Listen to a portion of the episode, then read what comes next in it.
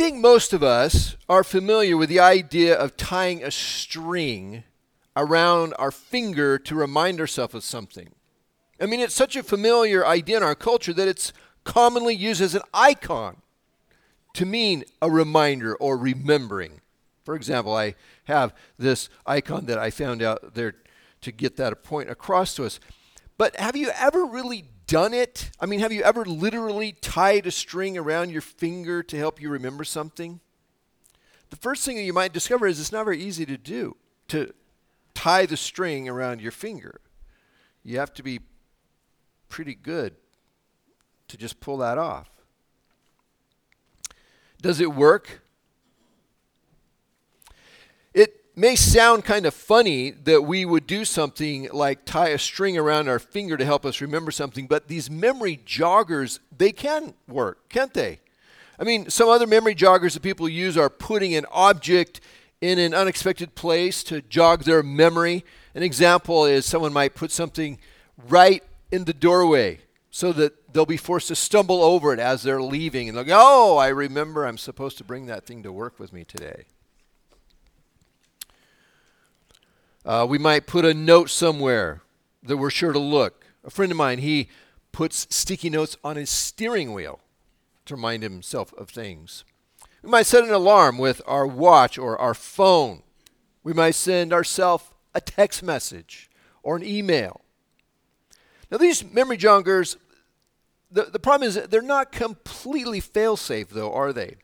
I mean, I can't count the number of times when they have failed me. I mean, I've set an alarm and then worked right through it. I've sent myself a text message and then failed to notice it. I've put up a sticky note and then not notice it until it was too late. It can be a challenge to remember our reminder to remember. How do we remember things that are more complicated and important than get milk on the way home from work today? For example, how do you remember information that was covered in a class for a test you're going to take? How do you remember how to do a complicated task on a computer? How do you remember your PIN code for the ATM? There are lots of techniques for remembering things, but an element that is present in virtually every one of them is repetition. Now, it's not glamorous, but most methods to help us remember, when broken down into their most basic elements, they involve repetition in some way, don't they? Repetition helps to make things stick in our memory, and repetition helps things to continue to stick in our memory. Repetition with application is even better. Doing or using or putting into practice something again and again, it helps it stick even more, doesn't it? If I learn a new skill, but then I don't actually start using that skill, I'll forget that skill. To ensure something is not forgotten over a long period of time, we can record it in some way. We write it down, we take a photograph, we make a video. The Bible is an example of something that has been written down so that we won't forget it. In the passage that we're going to be looking at today from the letter of Second Peter, Peter expresses his desire to remind us of, to refresh our memories about important truths concerning Jesus Christ to make sure that we will always remember them. Now, before we get into that passage, I want to quickly remind us of what we talked about last time, hoping it will help us to remember these things in 2 Peter 1 3 through 11, which is what we looked at last time, Peter tells us that everything we need for living a life that pleases God has been given to us by God through our knowing Jesus Christ. God has made it possible for us to participate in the divine life to become more and more like Jesus Christ. Through faith, we take hold of the amazing promises given to us in Jesus Christ. And to our faith, we are then to add goodness, he tells us, and knowledge, and self control, and perseverance, and godliness, and mutual affection and love. He said these qualities growing in our life is how we participate in the divine knowledge, increasing in Jesus likeness. And it ensures our spiritual life remains healthy and fruitful. You remembered all that? Don't even answer the question. It'll break my heart. Let's flip over to first, or I mean to Second Timothy, uh, Second Timothy, Second Peter did you remember what book we're in? I didn't. Second Peter chapter 1 verse 12. Peter writes, he says, So I will always remind you of these things, even though you know them and are firmly established in the truth you now have. I think it's right to refresh your memory as long as I live in the tent of this body, because I know that I will soon put it aside, as our Lord Jesus Christ has made clear to me. And I will make every effort to see that after my departure, you will always be able to remember these things. In these verses, we gain some insight into what is weighing upon Peter's heart as he writes this letter. He knows his time on earth is short. So he wants to make sure that we don't forget the things that he's taught us after he's gone. He expresses this three times in these four verses that we've just read, and then again a little later in the letter in chapter 3. In verse 12, he says, I will always remind you of these things. Verse 13, I think it's right to refresh your memory as long as I live in the tent of this body. Then verse 15, I will make every effort to see that after my departure you will always be able to remember these things. And then down in 2 Peter 3 1, he says, Dear friends, this is now my second letter to you. I have written both of them as reminders to stimulate you to wholesome thinking. I want you to recall the words spoken in the past by the holy prophets and the command given by our Lord and Savior through your apostles. Peter is not a young man. It's believed he's probably in his late 60s age wise at this point. The persecutions of Nero against the Christians in Rome have started. We talked about that in our introductory remarks of the letter a few weeks ago. Peter knows his departure, he says here, or his death is not far off. He tells us that Jesus has made that clear to him in verse 14. If you knew you had a very limited amount of time left to live, how would you spend it? Would you try to quickly do as many things on your bucket list as you could with the time remaining? Would you look to strengthen relationships with people most important to you? Would you spend your time feeling sorry for yourself? For most, the reality of one's approaching death has a distilling and clarifying effect on their life. The most important things come into focus. Pointless pursuits are dropped. Energy is directed to things thought most important. What does Peter spend his energy on? Verse 15, he says, And I will make every effort to see that after my departure, after my death, you will always be able to remember these things. Peter spends his last days making sure that people remember the things he's taught them about Jesus Christ. He's not concerned with people remembering him personally, but rather remembering the things that he's taught them about Jesus. He wants to make sure that we remember who Jesus is, what Jesus has accomplished for us, what Jesus is still going to accomplish for us, and how Jesus wants us to live our life while on this planet. Peter's not trying to introduce new information and new ideas. He wants us to remember what he's already told us. Peter's attitude about this is almost comical when placed alongside the current world that we live in. We are information gluttons, gobbling up bits and pieces of information as fast as we can, continually on the hunt for something new. Our web browsers are on fire trying to keep up with our darting eyes and flying fingers. But let's ask ourselves a question How much of that huge mass of information that we are continually pouring through our brain actually sticks and is remembered? If you're like me, the answer is not much. In fact, I don't think I am retaining any more information now than I was before the internet information boom happened. See, I am being exposed to more information than before, but I'm not remembering any more information than I was before. There's an important lesson I think we can learn from Peter here that not all information is created equal. Some information is a complete waste of our gray matter. While some, some other information is so important that we should, as he says, make every effort to always remember it. What information is so important that we should make every effort to remember it? The kind of stuff that Peter's reminding us about in his letter.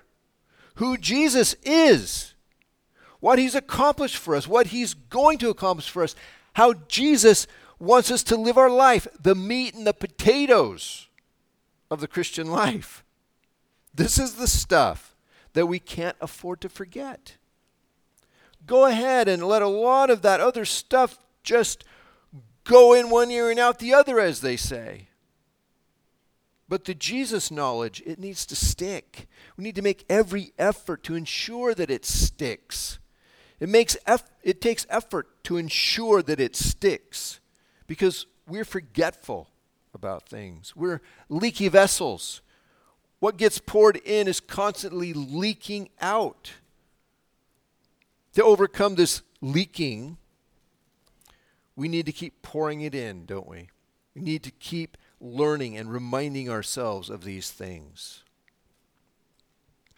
Peter tells us that we don't need to pour new and different stuff into us, but instead the same tried and true stuff.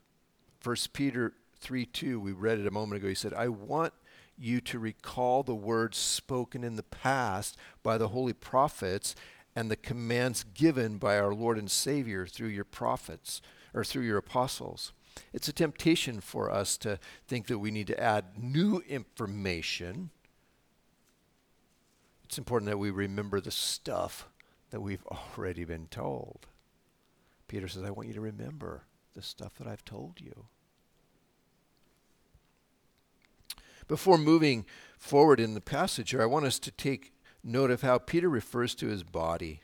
He calls it a tent in verse 13. He calls it his tent, highlighting the temporary nature of his body and the eternal nature of the rest of him. The same is true for you and me. This body that we're living in, it's like a tent. It's a temporary dwelling. We're only in this body for a short time. But we have a new body waiting for us, an eternal house, we're told, which won't have all of these troublesome weaknesses that this body does. And it's this eternal house that we're encouraged to put our greatest effort into, isn't it? 1 Timothy 4 8, for physical training is of some value, but godliness has value for all things holding promise for both the present life and the life to come. Well, verse 16, 2 Peter 1, says, For we did not follow cleverly devised stories when we told you about the coming of our Lord Jesus Christ in power, but we were eyewitnesses of his majesty. In other words, these are not made up stories about Jesus Christ, he says, something that they came up with out of their own imaginations. What Peter says here in these verses is very similar to what John says in the opening verses of his letter of First John, where he writes, That which was from the beginning, which we have heard, which we have seen with our eyes. He's saying, I heard, I've seen, which we have looked at, our hands have touched. This we proclaim concerning the word of life. He's talking about Jesus Christ. The life appeared, we have seen it and testify to it, and we proclaim to you the eternal life which was with the Father and has appeared to us. We proclaim to you what we have seen and heard, so that you also may have fellowship with us, and our fellowship is with the Father and with his Son, Jesus Christ. Peter and John both make the point that what they know about Jesus Christ comes from first hand knowledge and experience. Unlike the false teachers, who Peter will address a little bit later in this letter, who were making up a bunch of stuff that God had supposedly said to them through these esoteric experiences that they had. Peter, he knew Jesus personally. Peter lived with Jesus. He worked with Jesus. He ate with Jesus. He laughed and joked with him. He cried with him. He observed him perform miracles. He listened to him teach. He asked him questions. He felt his warm touch. He knew Jesus personally.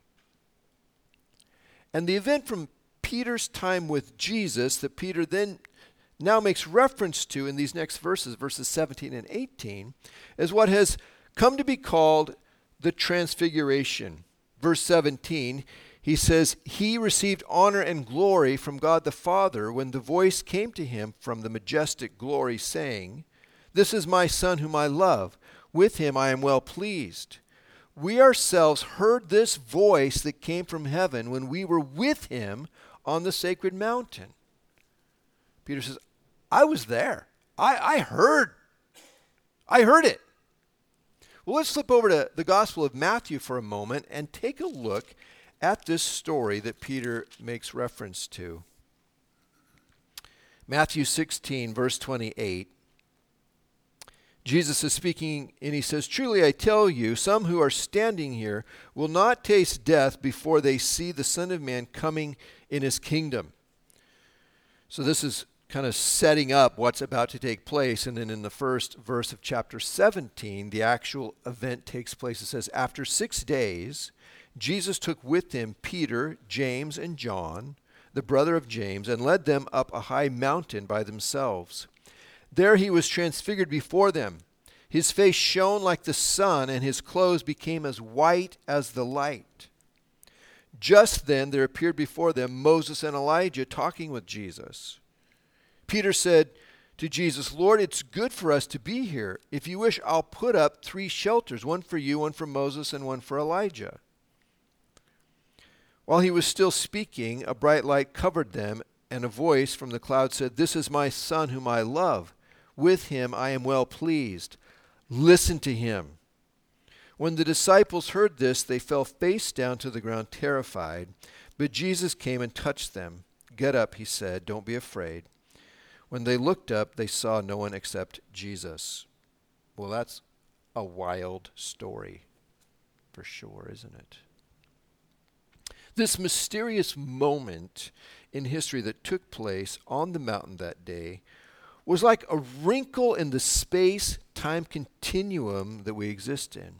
It was like a window into the eternal realm, a glimpse given to them behind the curtain, so to speak, where Peter and James and John got to see the glory of Jesus unmasked.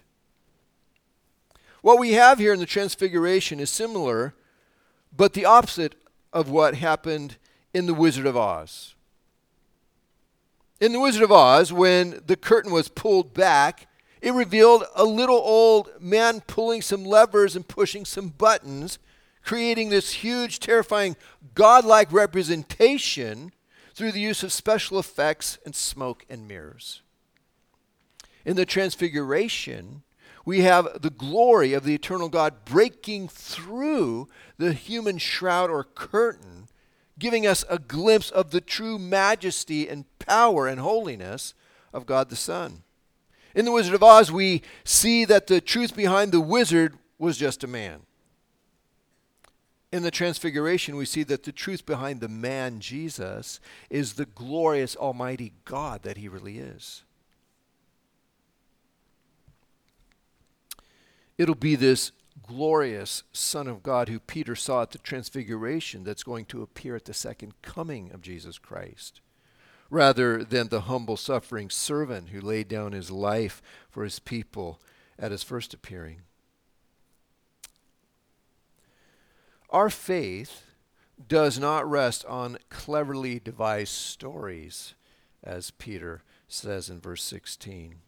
It's important that we know that our faith is not built upon cleverly devised stories, but on solid, reasonable evidence.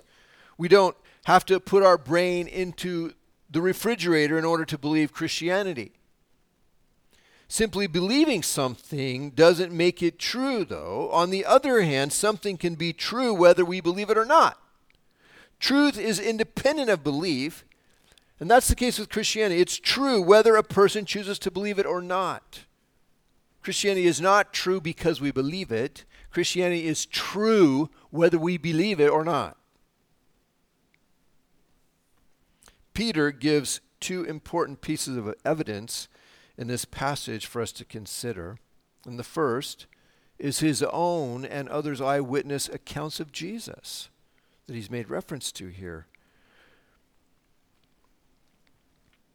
He saw Jesus and what he did, who demonstrated in many ways that he is the Christ through his teachings, his miracles, his death, his resurrection, his post resurrection appearances.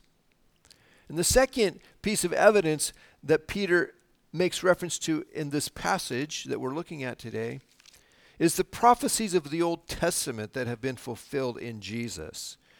He mentions these in verses 19 through 21, which we'll look at here in just a moment. But Jesus and the events surrounding his life fulfilled the prophecies of the Old Testament in strikingly accurate detail. The Old Testament contains over 300 prophecies about the Messiah that have been fulfilled in Jesus Christ.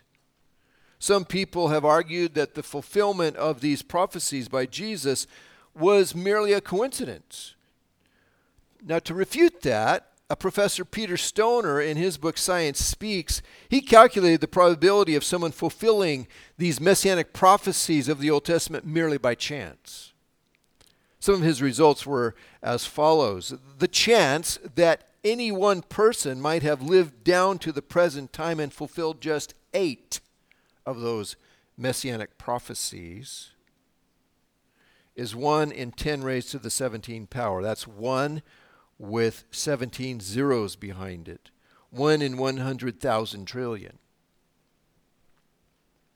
To illustrate this, Peter Stoner said that if you were to take 10 to the 17 silver dollars and laid them out on the state of Texas, they would cover the state to a depth of two feet. Now mark one of those silver dollars with an X with your Sharpie pen, and then throw it out into the middle of the state of Texas somewhere and stir all of those silver dollars up. Then blindfold somebody and send him out to travel as far as he wants into the state of Texas and choose one silver dollar. The chance that he chose the silver dollar that you marked with an X is 1 to 10 in the 17 power. The chance that any person might have fulfilled 48 of the main prophecies is 1 in 10 raised to the 157 power. That's one with 157. One with 157 zeros behind it. I don't know how to say that number. Jesus has fulfilled over 300 prophecies in the Old Testament. The fulfillment of the prophecies in the Old Testament is a significant piece of information for us, of evidence of who Jesus is. Verse 19, Peter writes, We also have the prophetic message as something completely reliable and you will do well to pay attention to it, as to a light shining in a dark place until the day dawns and the morning star rises in your hearts. Above all, you must understand that no prophecy of Scripture came about by the prophet's own interpretation of things. For prophecy never had its origin in the human will, but prophets, though human, spoke from God as they were carried along by the Holy Spirit. So, this is that second piece of information that Peter gives us for the coming of our Lord Jesus Christ in power the written word of God, the scriptures that came through the prophets of God. And we have here in verses 20 and 21 an explanation of how the written scriptures came to be. The scriptures, which we commonly refer to as the Bible, are not a collection of various people's own ideas written down, not musings of their own imaginations. They have a divine origin. They are from God. They are what we call inspired. The concept of inspiration is described by Peter here as prophets, though human, spoke as they were carried along by the Holy Spirit. Paul describes inspiration in 2 Timothy 3:16 as all scripture is God-breathed. Now we don't know the exact details of how this process took place, but as it says in the New Bible Dictionary, says scripture has a double authorship. And a man is only the secondary author, the primary author, through whose initiative, prompting, and enlightening, and under whose superintendence each human writer did his work, is God the Holy Spirit. Easton's Bible Dictionary describes it this way The writers were supernaturally guided to express exactly what God intended them to express as a revelation of his mind and will. The human author did not simply write down words dictated to them by the Holy Spirit as though they were a human typewriter. What? Second Peter didn't happen like that. God could have used a machine to do that, but he used human beings. Instead, both God and the human author were involved in the process the personality of the human author was not suppressed or removed from the writing. We can see that clearly if we read Peter's writings compared to Paul's writings, and there is a distinct personality in each of those. Peter sounds different than Paul, they express themselves differently. So the human personality remains intact in the writing, even though it is inspired. So at the same time, the person's personality, it didn't cancel out or tarnish or mar the writing from being the Word of God perfectly expressed and recorded. Well, what parts of the Bible do we believe are divinely inspired? All of it. Every book in the volume, every word in the original language it was written in. Jesus said this about the scriptures in Matthew 5:17. Says, "Do not think that I have come to abolish the law or the prophets. I have not come to abolish them, but to fulfill them. For truly I tell you, until heaven and earth disappear, not the smallest letter, not the least stroke of a pen, will by any means disappear from the law until everything is accomplished." the written word of God, the Bible, is extremely important for us in our own day. We don't have the apostles among us any longer. But in the scriptures, we have their teachings preserved for us so that we can remember what Peter and the others taught, so that we can remember what has been taught because we believe the Bible is the Word of God. It has authority to speak into our lives. It provides the benchmark against which we measure everything else in our life. We use the documents contained in the Bible to discern truth from falsehood, sound doctrine from false teaching. These writings that we have in the Bible define what Christianity is. The Bible provides guidance for our life. For things that the Bible speaks directly about, we can just follow the instructions, can't we? Do not lie. Just don't lie. We just follow it. The Bible doesn't speak directly about every possible situation that we might face in this life, though. But it provides wisdom for navigating through everything in our life. It gives us parameters to live by and overarching principles that we can use to make choices. It provides fences for our life. It confronts us about our sin. It encourages us when we're down. It reminds us of God's love for us. It feeds and nourishes our soul. 2 Timothy 3:16 Paul wrote all scripture is God breathed. I made reference to that a moment ago and is useful for teaching, rebuking, correcting, and training in righteousness, so that the servant of God may be thoroughly equipped for every good work. Psalm 119, 105 says, Your word is a lamp for my feet, a light on my path.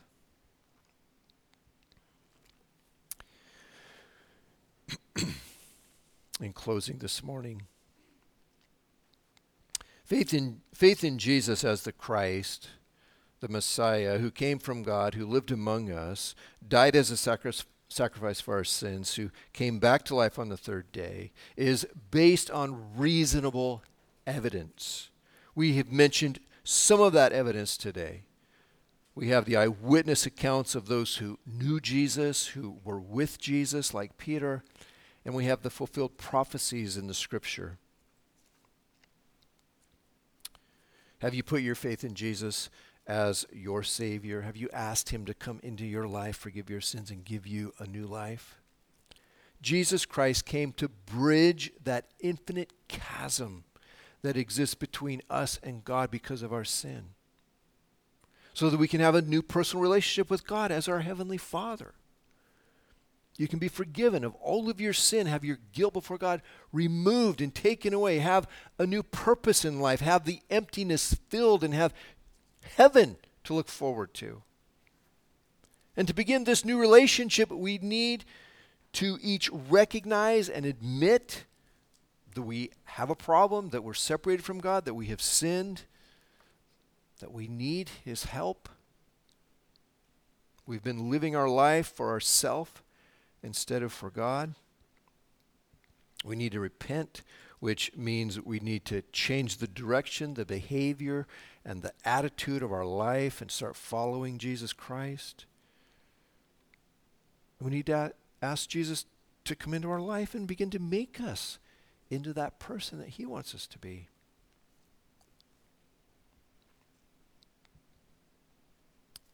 Let's bow our heads in prayer.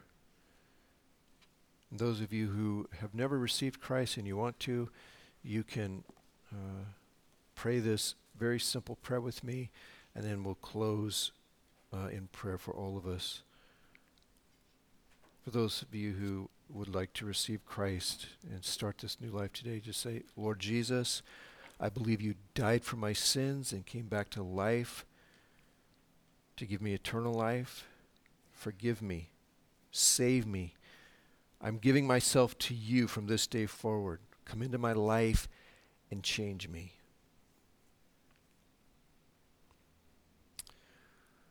Lord, I pray for all of us here in this moment that you would strengthen our faith.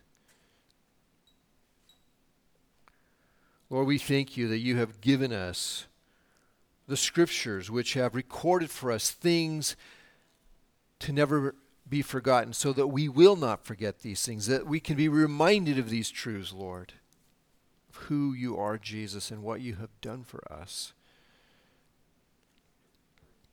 I pray, God, that you would encourage each of us in our faith this morning, you would strengthen us. God, that you would call us to yourself into a, a renewed personal relationship with you this day. I pray that you would fill this week with your joy and your peace, that that would be seen on our faces by those around us. May you glorify yourself in our lives, Lord, in Jesus' name. Amen.